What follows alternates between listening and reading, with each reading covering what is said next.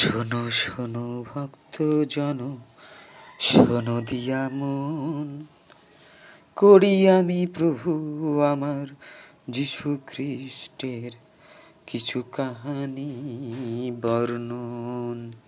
শোনো শোনো ভক্তজন, শোনো দিয়া মন।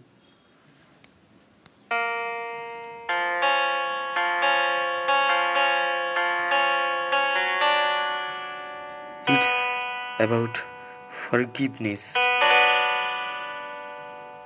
It's to be treat and treatment. Spiritual education. তখন পিতর তাহার নিকটে আসিয়া কহিলেন প্রভু ও প্রভু আমার ভ্রাতায় আমার নিকটে কতবার করিলে অপরাধ আমি তাহাকে করিব ক্ষমা। সে কি সাতবার? যিশু তাহাকে কহিলেন, তোমাকে বলিতেছি না, সাতবার শুধু না। কিন্তু সত্তর সত্তর গুণ সাতবার পর্যন্ত অতি সত্তর করিও ক্ষমা তারে এজন্য স্বর্গরাজ্য এমন একজন। রাজার তুল্য তুমি করিলে ক্ষমা, আপন দাস গণের কাছে হিসাব লইতে। দেখো তোমার সেই আছে জানা তিনি হিসাব আরম্ভ করিলে তাহার নিকটে আনিত হইল।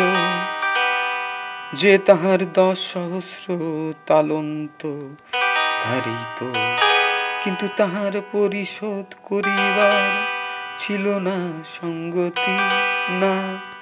ছিল না সঙ্গতি।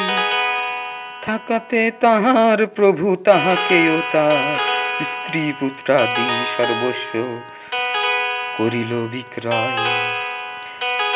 আদায় করিতে আজ্ঞা করিবে।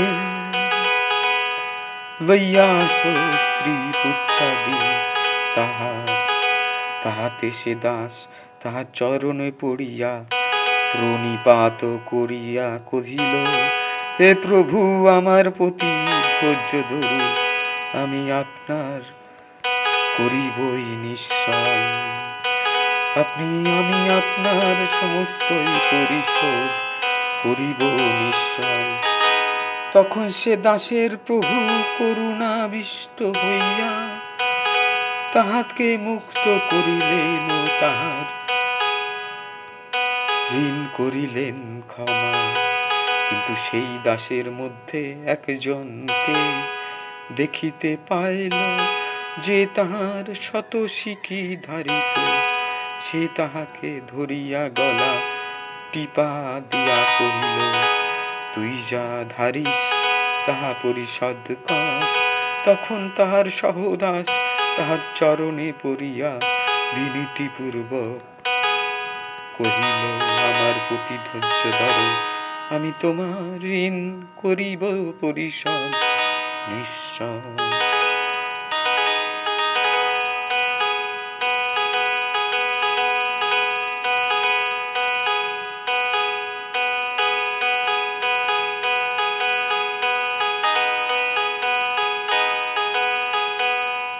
আর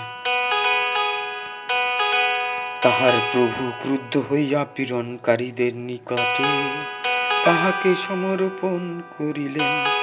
যে পর্যন্ত সে সমস্ত ঋণ পরিশোধ না করিলেন, আমার স্বর্গীয় পিতা তোমাদের প্রতি এরূপ করিবেন। যদি তোমরা প্রতিজন অন্তঃকরণের সহিত আপন আপন ভ্রাতাকে না করো ক্ষমা। এই ছিল the forgiveness moral about Bible holy Bible